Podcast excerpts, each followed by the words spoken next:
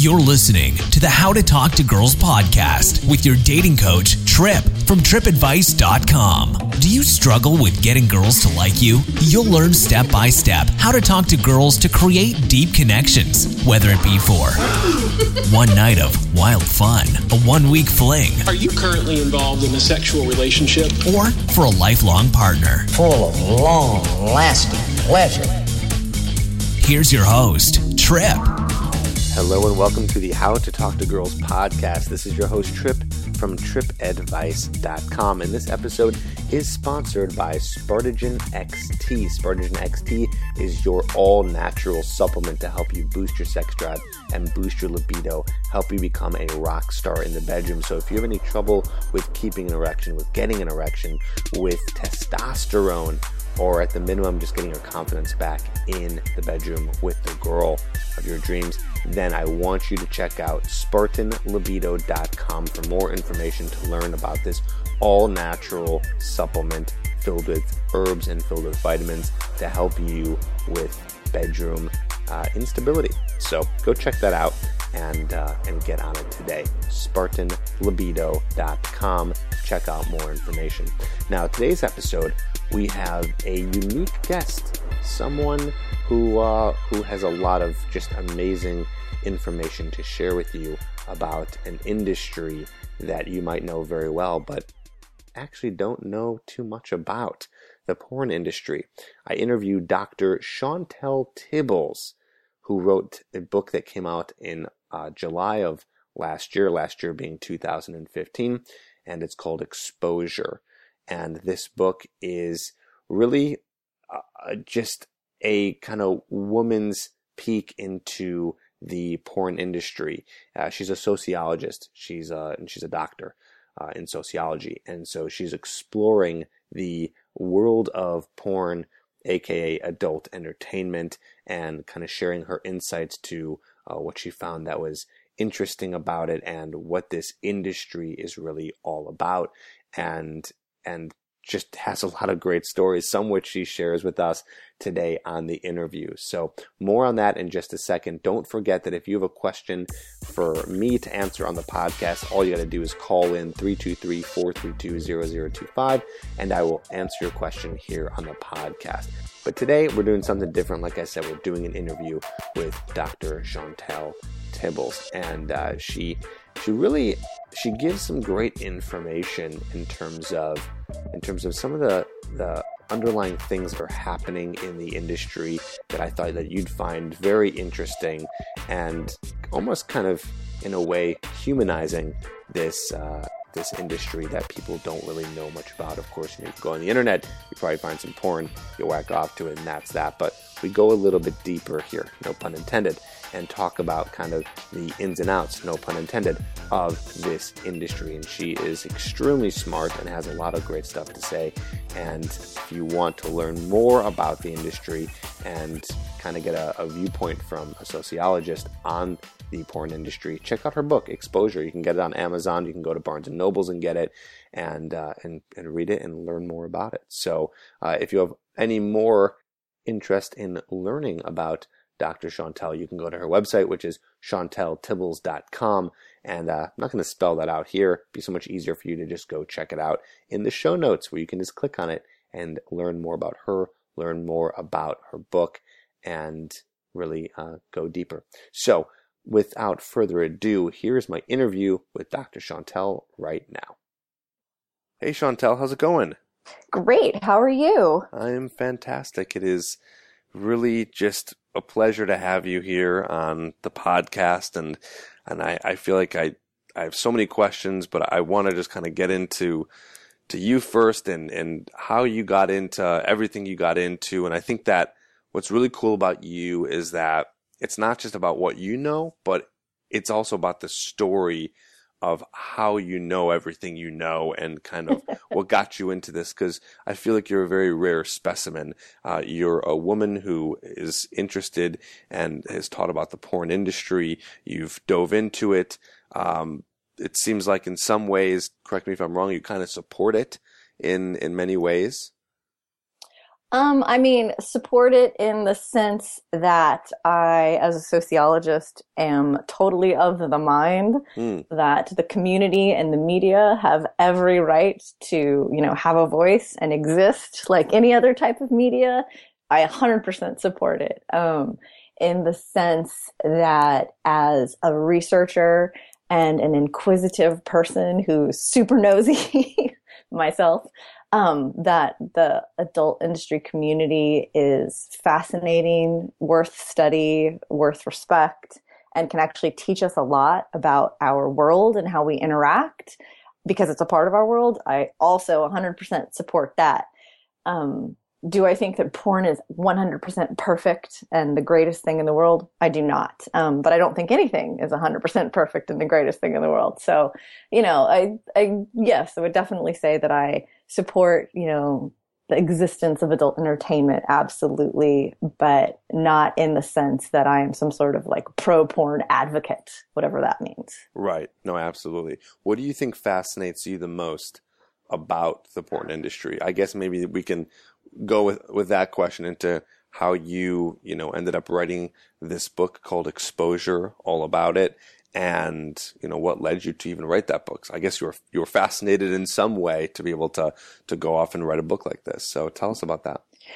Well, I, I think sadly, what is still the most interesting thing about porn and about the adult entertainment production community as this collective whole. And it's so diverse. I mean, it's not, there's no way that you could just come up with a one line description for it. I mean, porn, as we think of it, includes everything from, you know, novelty to content to web based content to all the PR people and marketing. I mean, it's, it's vast, but for whatever reason, I think the thing that's still the most compelling and surprising to me is how still in 2016 misunderstood and misrepresented the industry is. And all of that speaks to our discomfort with sex.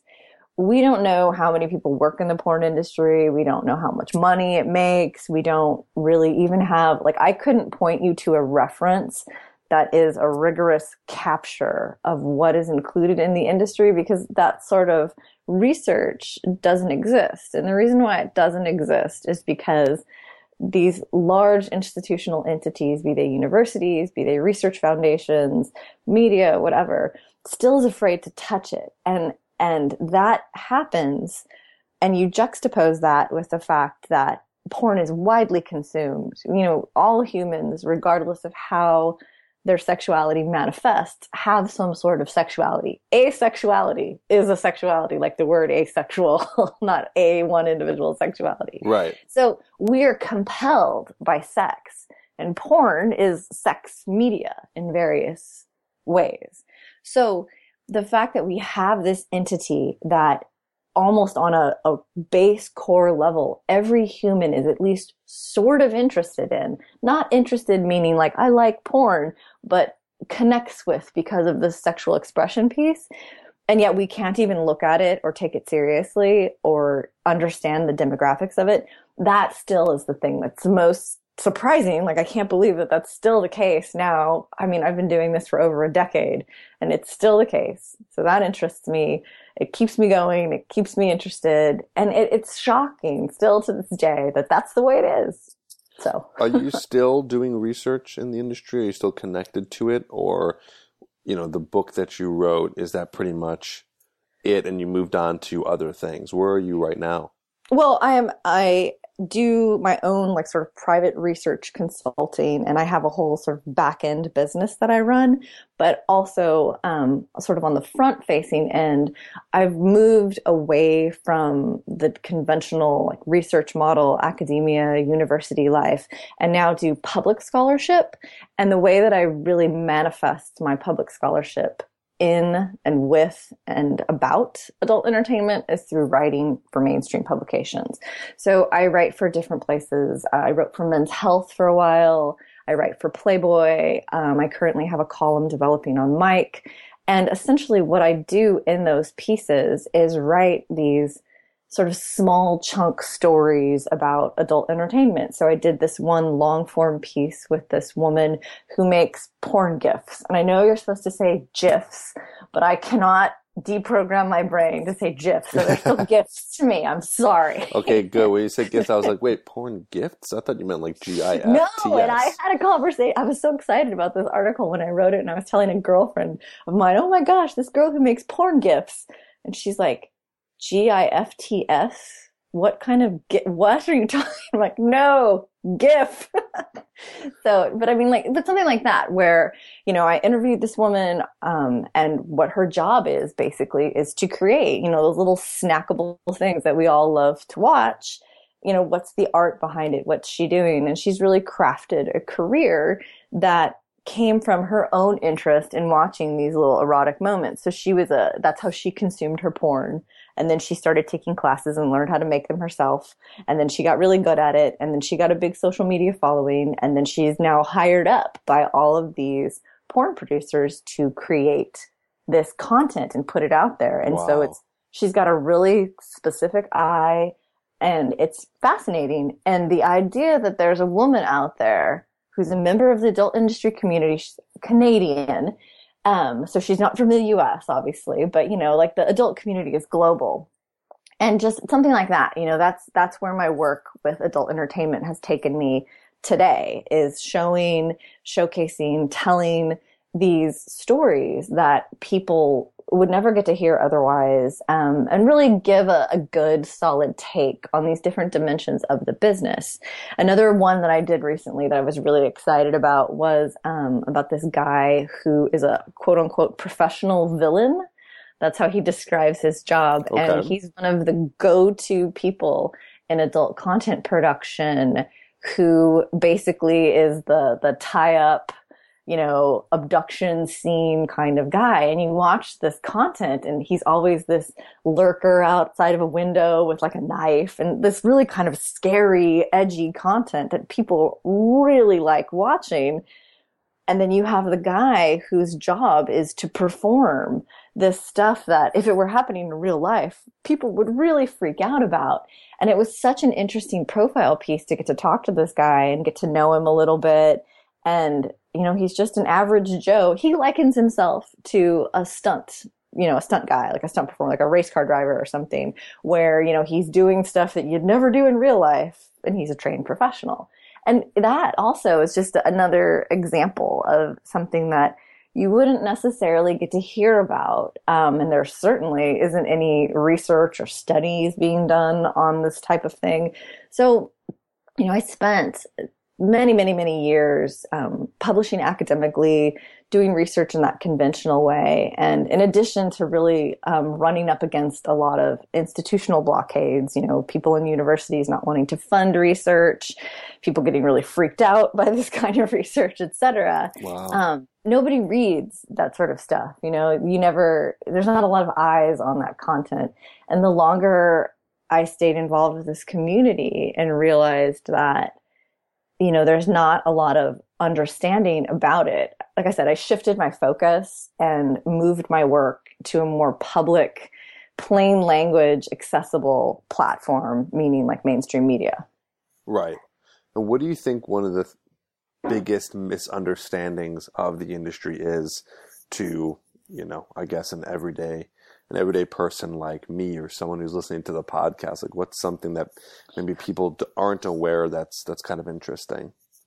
Um, I'd say two things. The the first one is the idea about the like quote unquote fakeness of porn. Um, you know, porn is a production like anything else. So it's contrived, obviously. Like every kind of media is contrived. The language is contrived, the camera angles, lights on, lights off, you know, we're meeting here at this day to shoot the scene type of deal. All of that is contrived. But at the same time, there's also the reality that, you know, people are, are actually having some sort of sexual experience. So there is that less contrived piece that's involved. And there is like this human connection. And even if that connection is like, okay, I just have to work today, whatever, the idea that that porn is either a literal reflection of what sex should be or that it's totally fake both of those poles, I think, are common. We think about those frequently, but those are both off mark. And it really is this sort of middle ground where you're talking about a production, like regardless of what the content is, it can be like a big parody of, you know, uh, superheroes or something like that, or it can be, you know, a little indie shot thing with like your iPhone or something. And all of that media is still staged and all of that media is also still human and still involves actual sex. So I guess like a like a misconception would be that it's one of those poles or the other when really like I said it's this kind of middle ground. Um, but you never hear that really talked about too too much and and it really is the case. I think the other thing that's super surprising or you know misconception is that people who are in porn are making a lot of money. the adult industry is not the like millionaire groundswell that it once was. Um, and, and people who work, even that, that it are, once was, that's interesting. So at one point you're saying it was, but what's, what's changed? Well, the adult industry had a, so they had a big heyday in like the late 70s, early 80s, you know, where, oh, porn was booming kind of thing. And then it sort of dipped down. And then late 90s to I always get stuck on 2005, 2006. That's when, in my view, you started to see there was a, a, down that was happening in the industry. But from the late 90s, we'll call it 98 to 2006, and these are just ish, you know, dates they're sure. not like hard and fast. Yeah. You don't understand. I have to clarify that they're not hard and fast because then all of a sudden it'll be like these poles that were defined by Dr. Tibbals. um, but you started to see like in those times in that like late 90s, early 2000s, porn was booming and it was like a, a perfect storm, if you will. People were getting you know, people were becoming involved enough in the internet. You could sell enough stuff on the internet. It was still novel to go and, and, see nakedness on the internet. Like it was just this, this perfect storm of production and culture and technology happening and yay, right? It was, it was great. And, you know, performers were making a lot of money. Studios were making a lot of money.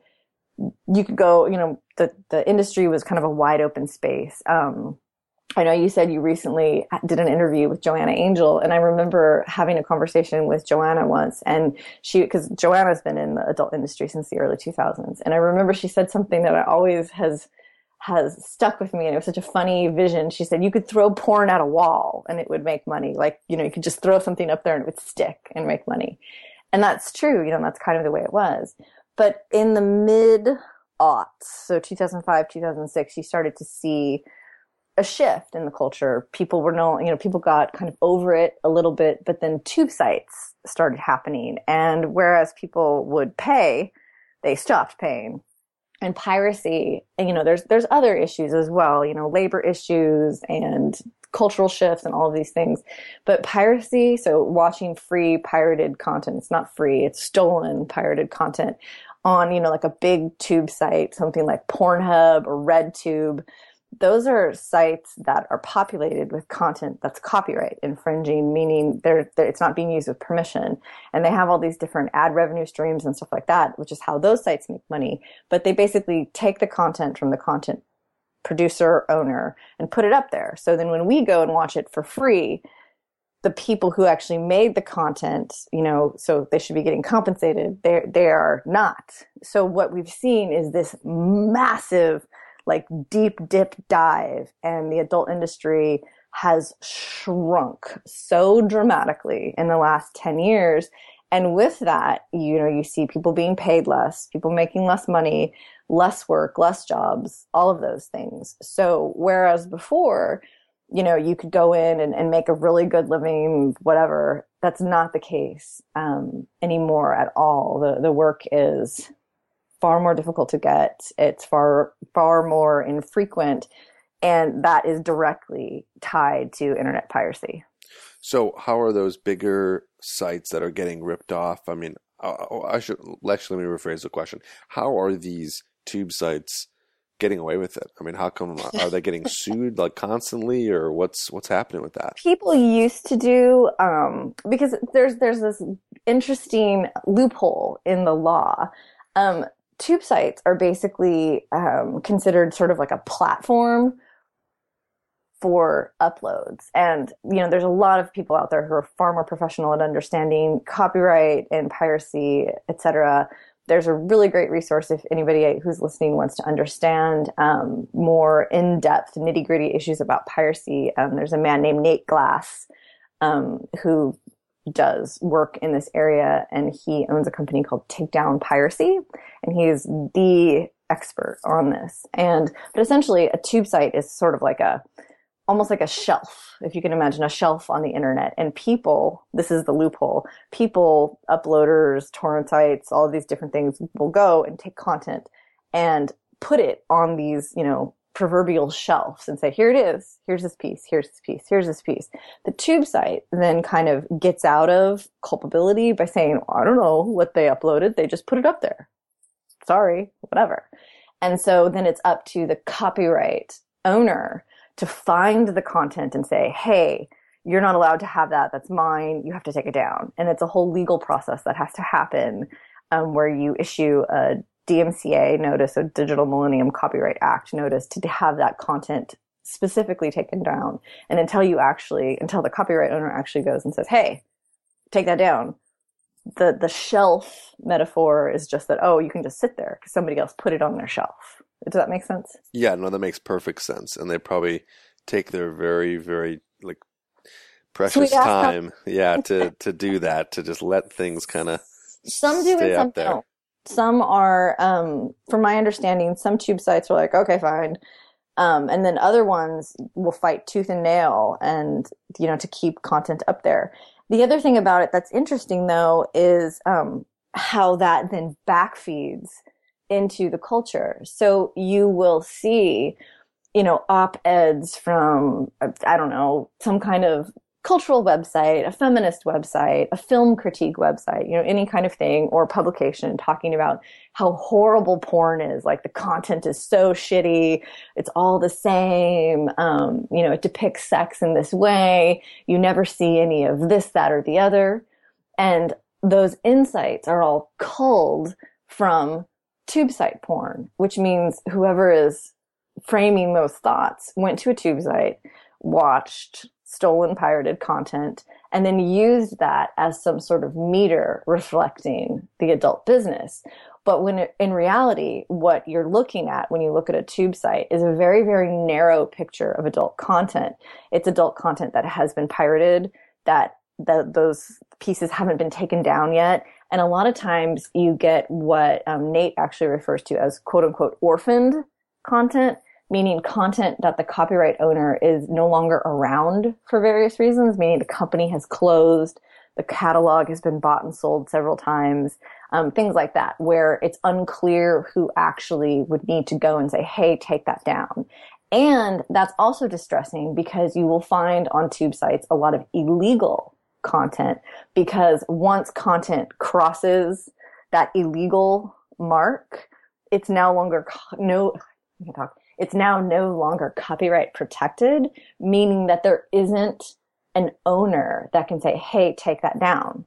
So you get a lot of like sketchy spaces on tube sites where there's content that really is not produced by the adult industry or you know has since developed in some way. Maybe it comes from overseas or whatever where laws are different.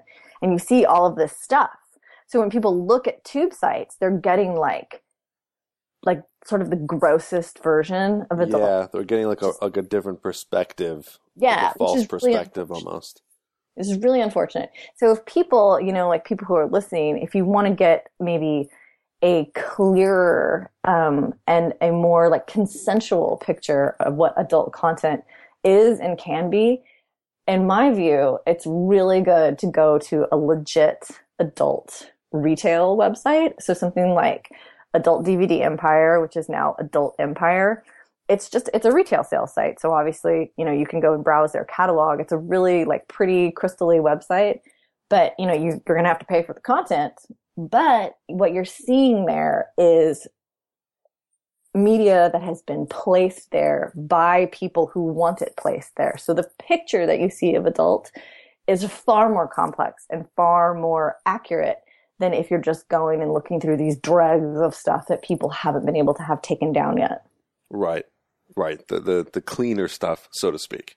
It not necessarily clean because clean is pretty subjective. You're gonna get you're gonna get super hardcore everywhere you go, or you'll get romance. You know, like you're you're gonna have all of that. The sex depiction is not necessarily um, what I'm talking about. It's the broader picture of what currently is happening in porn. You're going to see that from, you know, like that retail website type of thing. You're going to see a clearer picture there versus a tube site where you're getting a very skewed selection of Right. material. And do you think that a lot of this material is focused more toward the consumption of men, or is there a lot of stuff equally produced and created for women as well? What have you found with with that?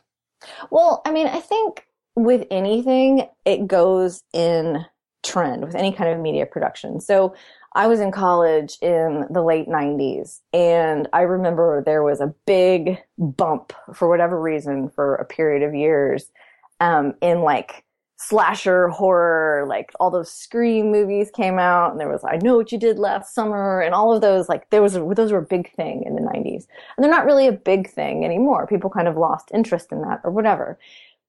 I cite that example only to say with porn, you still, you see these ebbs and flows as well. So around about, you know, when porn was super heyday, gonzo form and like really kind of like acrobatic, I guess, for lack of a better way, or like extreme. And when I say extreme, I don't mean like in an objective way. I mean like stretching one's body to maximum proportions or whatever, like that kind of extreme, like, like doing physically challenging acts.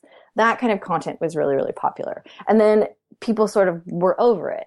And then now in the past couple of years, you know, there was this big push towards quote unquote romance porn, which was really interesting. And then when Fifty Shades of Grey came out, you started to see this big bump in BDSM content. Now, all of this content always exists. You can still find gonzo form content. Romance porn has always exist existed. Um, BDSM content has been produced. Probably it's probably one of the earliest and oldest types of depictions to show you know something BDSME, but consumers go in trend. So you'll see these these bumps in sales, bumps in consumption, things like that. Um, there's not really, it's not even, there's not really, there is no data that actually describes the gender of porn consumers, but it is commonly understood that porn is mostly watched by men as a consequence, presumably, supposedly shot to please a male viewer. But it's not as simple as that. A lot of men who are watching porn are watching porn in conjunction with a woman partner. And a lot of porn is also watched by women. Flip that to the other side. And there have been women involved in adult content production since like the dawn of porn. Women who are performing in the scenes are involved in the production. So there's that aspect. But there's always been women directors. You know, one of the most legendary, she passed away recently, but one of the most legendary adult content producers was a woman named Candida Royalle. And she started like being very, very front facing about producing porn and I'm a woman who's directing this and et cetera, et cetera. Um, as early as the late 70s. Um, her films really started to take a hold in the early 80s. But, you know, there's always been women working in adult content production. So the question that you ask, it's, it has a really muddy response because there's all of these different threads informing it, like who the viewer is, what is on trend in terms of consumption at the time, and then what's happening behind the scenes. Right, right. But I think guys also they have this, you know, this this idea that you know women don't watch it, women don't like it, you know, it's not for them. And you're saying that I mean it is. I mean, uh, girls girls do watch it. They do consume it. They either they're doing it alone or with their partner. Well, I mean, not all women. right, not all women. But yeah, no, there's, I mean, you go for every, you know, every person who doesn't, there's probably another person who does. The thing that is interesting is to think about the the taboo nature of it and the discomfort people have about saying like I watch this, I like this, I'm interested in that. And this goes back to the the dawn of time of you know a cultural tendency to police women's and men's sexualities, even though we're like, oh, it's 2016, everything's equal, everybody's, you know, on this equal page and sexual expression. That's not the way the actual, the real world actually works. We are still very, very gender and sexuality normative. We're still very, very repressive in many ways. And, and we have, you know, social norms are deeply embedded and men and women from all sexual orientations have these very, very strong social pushes to like certain things, behave in certain ways, act in certain ways, etc. Now the individual negotiates that, certainly. But the idea that women aren't supposed to watch porn or if they do watch porn, it has to depict sex in a, a, particular way. Those those things are still very very strong, and they run very very heavily through the culture. But we get a lot of sort of superficial lip service that says that that's no longer the case. And, and that's unfortunate because like I was talking, you know, when we first started our conversation, everybody has a sexuality. Everybody has some form of sexual expression. How that, how that shakes out, you know, that varies by the individual. But given that there's all kinds of possibilities for women and men and everybody else who's watching porn. So this idea that, you know, ladies don't watch porn or ladies aren't interested in it or whatever, that's really incomplete. The idea that women struggle perhaps with whether or not it's quote unquote okay that is actually a more realistic capture, I'd say, about what's happening when, you know, women are consuming porn. What do you mean by that exactly? Like whether or not it's okay? Well, I mean, we get, like I was saying, we get these, these wider social messages that say, you know, your sex is supposed to look like this. As a woman, you're supposed to want this and not necessarily want that this type of sex means slutty, but this type of sex means acceptable. You know, th- those things are still, those things still happen in spite, like I was saying, in spite of, you know, messages or, you know, I don't know, like, like trends in social justice, for example, to say that those things are not, they shouldn't happen. It's true. It shouldn't happen. But the fact remains it still does. So when you're thinking about like, hey, I'm a guy, I have this tantalizing piece of erotic content. And I am curious if my woman partner might also want to watch it. The idea that just that question, like, oh my gosh, would she even like it? Can I approach her with this question? That right there is one of those like norms or cues I'm talking about. The idea that it has to be a tentative question or that the likelihood she'll say no is higher, like that kind of stuff. Those are all messages that we're getting from wider society rather than just saying, Hey, like, do you want to watch this with me? Rather than just asking a question. The fact that there's, there's an expected response is social norms shaping us and shaping our, our interaction with sexuality. Right. And so, you know, I always say to guys that if you want to and this could be in, in this situation, you know, asking uh, girl you're dating, girlfriend, your wife, if she wants to watch porn with you, or maybe it's something else. Everything is how you frame it, mm-hmm. you know. So, so it's it's basically like if you treat it like it's cool and it's normal, then they're going to be a little bit more apt to thinking kind of the same thing. But if you come in and you're like, Hey, so I got this question for you. I don't know if you're going to like it or not. I'm a little nervous to ask you, uh, but there's this thing I really want to do. And you just go on and on and you're just like right. really nervous about it. They're going to be like, uh, and they're going to feel uncomfortable to even answer it. Yeah, you know, sure. so it's kind of like coming in it with, uh, with confidence. Have, have you done any kind of studies or any research into couples watching porn together and, and talk no. to any couples about that? I honestly, when I was doing like formal, formal research, I was not you know, when I was looking at the questions, the, the place where the, the huge black hole lacking of information was, was within the community.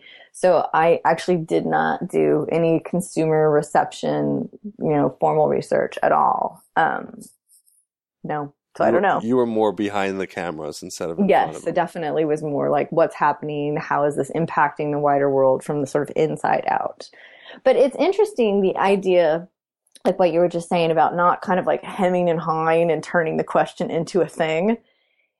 That is a thing that's difficult though, because the like how do you how do you go, hey, like here's this selection of six websites or and I'm arbitrarily picking six websites or six movies or or whatever. How we're so mis- misinformed about what porn is and what the possibilities are that somebody going and being like here's some porn pick one you know what what do you like it's like trying to go to a restaurant that you know the the menu's not in a language you speak and you have no idea like what the food is. You're like well how do i not act awkward in this situation? So that idea you know like that it would not be uncomfortable to broach the subject is a challenging one in of itself because porn is totally interesting but it's also pretty mysterious for your average person.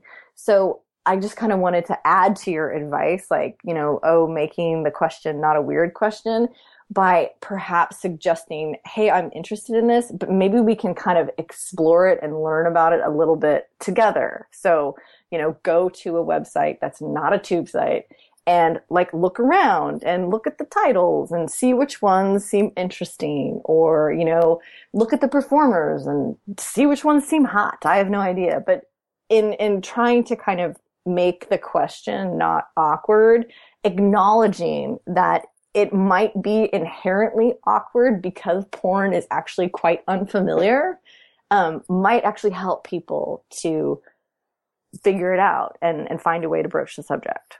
Right. No, and that's uh, that's great advice as well. And you know that gets me thinking too because I've had experiences in the past with girlfriends in terms of of watching porn, or, or I should say more like that kind of introductory part of like, hey, let's check this out together. And you know, I've done a little bit of research on my own in terms of like, oh, what do women like to watch? Or I've asked around, and it got me thinking. And I want to talk to you about this. Is like you um, a- as a guy, you know, we're very visual. And so that's kind of a big thing for us in terms of being turned on. Of course, women are visual too, um, but it seems like because we're more visual versus maybe a woman being more engaged in uh, the story, so to speak, something like Fifty Shades of Grey or any other kind of literotica, you know, that porn. I know there's stuff out there that that does have stories, but not that I found really that has you know deep, engaging stories. But it seems like in that way, porn is a little bit more, uh, how should I say, easily digestible for guys than it is for for girls. Unless again, I haven't done much research on it, so I want to get your thoughts on that.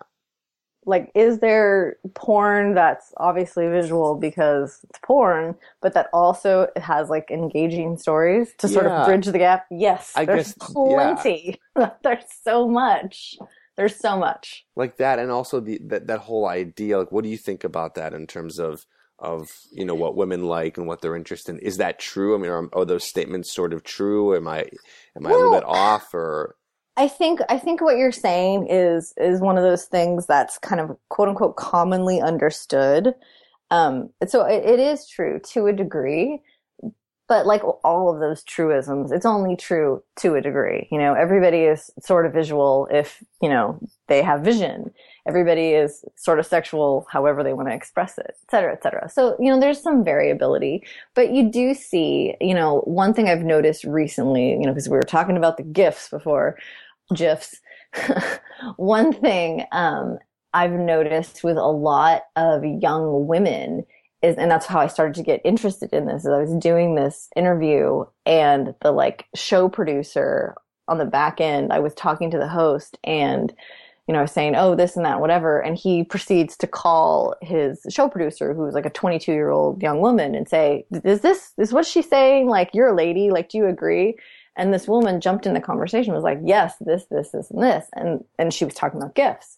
And so I started investigating it a bit more. And one thing that's really interesting that you see is a lot of younger women today are consuming their porn via GIF. And it's just that little two second, three second, like hot little angle. And that works. And that's highly visual and actually far shorter. You know, people talk about guys need, you know, however brief amount of time, cross joke, ha ha ha type of thing. That GIF content is, is far shorter. And so it's, it's interesting to think about the consumption pattern because you definitely, I'm noticing and you can definitely see a lot of women consuming porn in that way. But it's also kind of counterintuitive because it's briefer, it's also visual, et cetera, et cetera. So when you're thinking about like gendering consumption trends, it works sort of, but I think ultimately, in the end, those are just kind of guideposts to give people a place to start. And then you figure it out from there because you might think, oh, you know, my chick enjoyed Fifty Shades of Grey, so we're going to go watch a Fifty Shades of Grey porn parody. And that might be your crappy movie. But then you go and you find a BDSM themed film that, you know, many of them exist. Um, and then you watch that and that's amazing. And then you go from there and you find something else. And then all of a sudden you realize that maybe your partner really likes like hardcore BDSM. That's way more hardcore than maybe what you like. But the, the point being is that you never know where you're going to go when you start going down that rabbit hole. So these ideas about women like this or how people consume their porn, I don't think that those should be hard and fast rules for people, but maybe just an entryway, you know, maybe a good segue to try and find the next question or the next thing and, and to sort of choose your own adventure, if you will. Right, and it all should be a process of discovery in some way, because you know, as as as you and I both know, you know, sexuality is a spectrum. So, you know, like you said in the beginning of of our conversation, you know, there's there's so many different forms of sexuality, and it's not uh, black and white. And so people are into different things or not into some things, and that's something for you to discover with your partner or discover on your own, whatever it is and mm-hmm. and kind of go from there. For sure. Right. Absolutely. Cool. So tell us some more stuff. I want to hear more about some things that you can kind of highlight from your book, Exposure. Uh, some really interesting factoids or things, other things that you found. You've already shared a few uh, from your kind of research and and and journey into this industry. Well, it's interesting because exposure is like I think about my work as you know a big puzzle or a big pie or whatever however whatever metaphor you want to use that's a bunch of pieces filling out a hole and you know exposure really added a new piece to what I was doing, you know, the complete process of my work, etc. So, you know, exposure is not like a research book at all. I have, you know, a whole wide selection. I can forward you a bibliography of, of research where people can get like, here's a fact, here's a figure, things like that. And, you know, all of that's academic and, and whatever. And then I have this whole other side that is a very like plain language, accessible, um, you know, pop culture publication, like I was talking before, like men's health kind of, these are the most interesting sex toys type of work. But what exposure fills out is this piece in the middle or this amalgamized piece that's more about me and what I saw and why I did what I did and why I do what I do and what's interesting about it. And that I think is really compelling because a lot of people have gone to exposure thinking it's a research book or thinking it's gonna give them secrets or scandal or stuff like that. And it's absolutely not like that at all. It's a hundred percent like what I see and what I notice and what's interesting. And there's so much of it. Um, there's times on set where, you know, I'm on a set visiting for whatever reason and, um, what that's like. And, I obviously, you know, I'm not a porn performer. I'm not a porn director. Um, I can't talk about what it's like for those other roles. So what you see in exposure is what it's like to be on a porn set as me, as a person who's not involved, but sees and understands. So really porn sets are kind of boring, truth be told.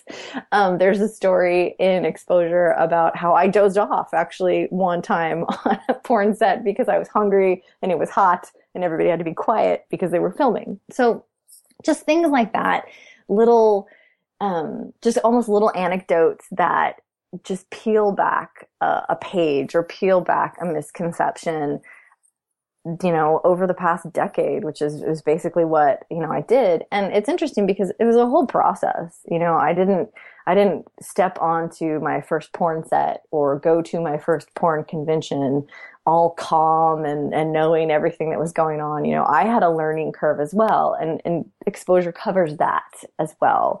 Um, you know, basically my process from totally being wide eyed and uninitiated to actually being able to see what's going on because you know i learned what was going on and i think that's really important you know sort of one of the more secret messages of exposure is that like everybody has to learn about a community or a thing or a population or whatever it is.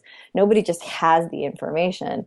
And that process is like really important for people to be aware of. You know i didn't just start like watching porn, critiquing porn, going to porn sets, any of that. And, and that, that discomfort is important to be aware of because anybody who tells you that they just jump in and, and everything works is lying, I think.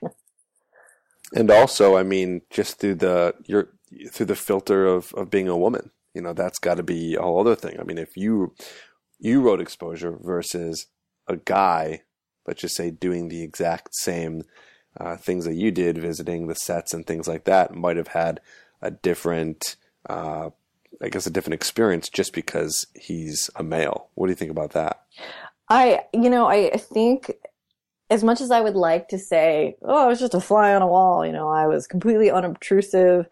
Who I was didn't matter. You know, had I been a guy, had I been a bit older, a bit younger, whatever, it wouldn't have mattered. I would love that to be true, but I know that that is not true, that it absolutely, I would have seen different things. I would have made different conclusions. I would have been treated differently. You know, I worked as an intern in a porn production company and it's like 2007, 2008. And I was inside a production company. Now, for the most part, it was office work, boring, like the most like mundane, you know, you work in an office. But I also went to set, went to conventions, picked up, drove around people, you know, called people on the phone, wrote press releases, etc. And a a you know, a woman porn performer getting picked up and taken to set by smiley 28 year old at the time me probably would have been different if it was smiley 28 year old you, for example. We, we react and we respond very differently to different people and, and gender is significant. And it's also, and I don't quite understand this, um, but there's an inherent vulnerability, especially to women who, you know, women sex workers, but women who work as porn performers. You know, it's, it's very intense work. You know, you're naked, you're having sex, all of these things. I don't understand it in terms of I've never had that experience, but I feel that there's something happening there. And especially, you know, this is 10 years ago now, you know, our culture has changed dramatically in the past decade. And I definitely think that my work would have been different. The responses would have been different um, people who are sharing, you know, their their work experience, their life experiences, etc. You know, part of why they were sharing that information with me was because I was me. And had I been a guy, it would have been different. Um, like I said, I wish that wasn't the case, but to say that it's not the case is to misrepresent. Um, again, I don't understand, you know, th- these are psychological questions that are outside of my milieu of expertise, but I know that they're there. You can inherently feel them. And, and that's really interesting to me. I think that's part of why I wanted to write exposure as well. Because, you know, people would ask me all the time, why are you doing this? like, why do you care? Like, what is, what is the point? And, you know, there's things that are embedded in my biography and my upbringing and you know being from Los Angeles and, and all of this stuff that make this community you know inherently compelling to me. And that stuff is important and it's important to acknowledge that that's what my work is built on. Right. No exactly. And that makes perfect sense. I mean and, and it goes even further beyond gender. I mean, you could also have been another woman at another age, you know, with a, Yes. with a whole different background and, 100%. it in a different way. But that's yeah, 100%. that's kind of just how everything is. It's it's you Yeah. know it's going No, through your lens. even, yeah, even I mean, I went, I went. My undergrad education was at UCLA, and then I, before I started working on my PhD, I did a small terminal master's at Cal State Northridge, which is, you know, in the San Fernando Valley. So not only like LA is a vast, it's a huge, huge, huge city. You know, so not only am I from the city, but I had spent a lot of time in the San Fernando Valley. So just that, you know, just, you know, having somebody be able to be like, oh yeah, go over to Chatsworth and do this, that, you know, and, and to be able to respond to, you know, even the geography of the city in a, in a seamless way helped my work. It, it did. And it, it wouldn't, it would not be, it would not have been the same had it been less seamless. So it, it's very, you're right. You know, on every level, it's very important to acknowledge. And, you know, it, like I said, I think that's part of the reason, I know that's part of the reason why I wanted to write exposure the way I did it. You know, I, I definitely could have done, you know, like a, a book that was a a whole bunch of interviews or a whole bunch of, you know, study statistics. Sure. But I think that that, you know, exposure added a piece to that puzzle. Um, and, and just added, you know, a whole nother dimension to this overall arc. Right. And so, what's the work that you're currently doing now? Is are you going to write another book about the industry? Are you kind of done with writing for now? What's what's your what's your next kind of moves? That book just came out and you're already asking me about the next you know, one. it's like there's a lot. me a break, man. I, I guarantee you, Quentin week. Tarantino, who just came out with The Hateful Eight, is already halfway through the script of his next film. You know what I mean? You know, that Quentin Tarantino, if I measured my uh, daily output in production against him, I would fail. I'm just. Um, you know, I, I think about there. There's so much that I didn't. You know, like different aspects. Like I didn't cover a lot of cam and exposure. I did, did wrote nothing about gift porn and exposure. Like there's so much more. You know, I wrote about exposure. I wrote about awards. About you know, really about the state of the industry you know, a couple years back and what's happening. And so many things have happened since then. So, you know, is there going to be a second book? Is there material for a second book? 120%.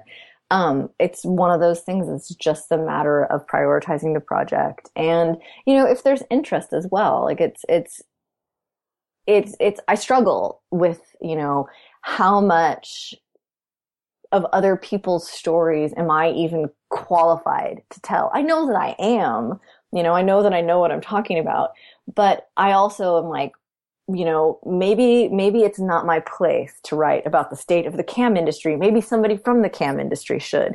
And it's, it's this inherent, I think it's a, a question that every sociologist probably wrestles with to some capacity in the sense that you start to learn so much about other people's lives that you wonder like am i doing the story justice so you know is there more to talk about will i talk about it yes um, do i have another publication date for my second book yet no sorry i can't keep up with Quentin in that respect got it, got it. Well, that's fascinating. Uh, this has been just a great interview. I feel like we've kind of barely scratched the surface here. So hopefully we can have you on even again and talk just about more. You know, I, I feel like you you write a lot of of cool stuff also in other publications. You said you write for Playboy and Men's Health and maybe there's some stuff in there that we can eventually talk about as well. But Yeah. uh, if if you're still listening, you're still uh, you know got this far in the podcast. I want you to go check out Exposure. You can get it easily on Amazon.com. Is it in bookstores as well? Yeah, it should be there at your uh, local Barnes and Noble. Yeah, but who goes there anymore? So anyway, go to Exactly. Amazon.com No, it's, and it's right uh, there on Amazon. yes, exactly. And check out Exposure by Dr. Chauntelle Tibbals. And I'll put that link in the episode show notes. Chantel, thanks again for coming on. Any uh any last words or anything that you'd like to say to wrap up? Thank you so much for listening, everybody. And like anything in life, it's all a learning process. Approach it with open eyes and don't watch stolen, pirated free porn. Fantastic. Thanks so much. Thank you. Don't forget to subscribe to the podcast and write a review. Over 18 and want a question answered on the podcast? Email all your questions to Tripp at trippadvice.com.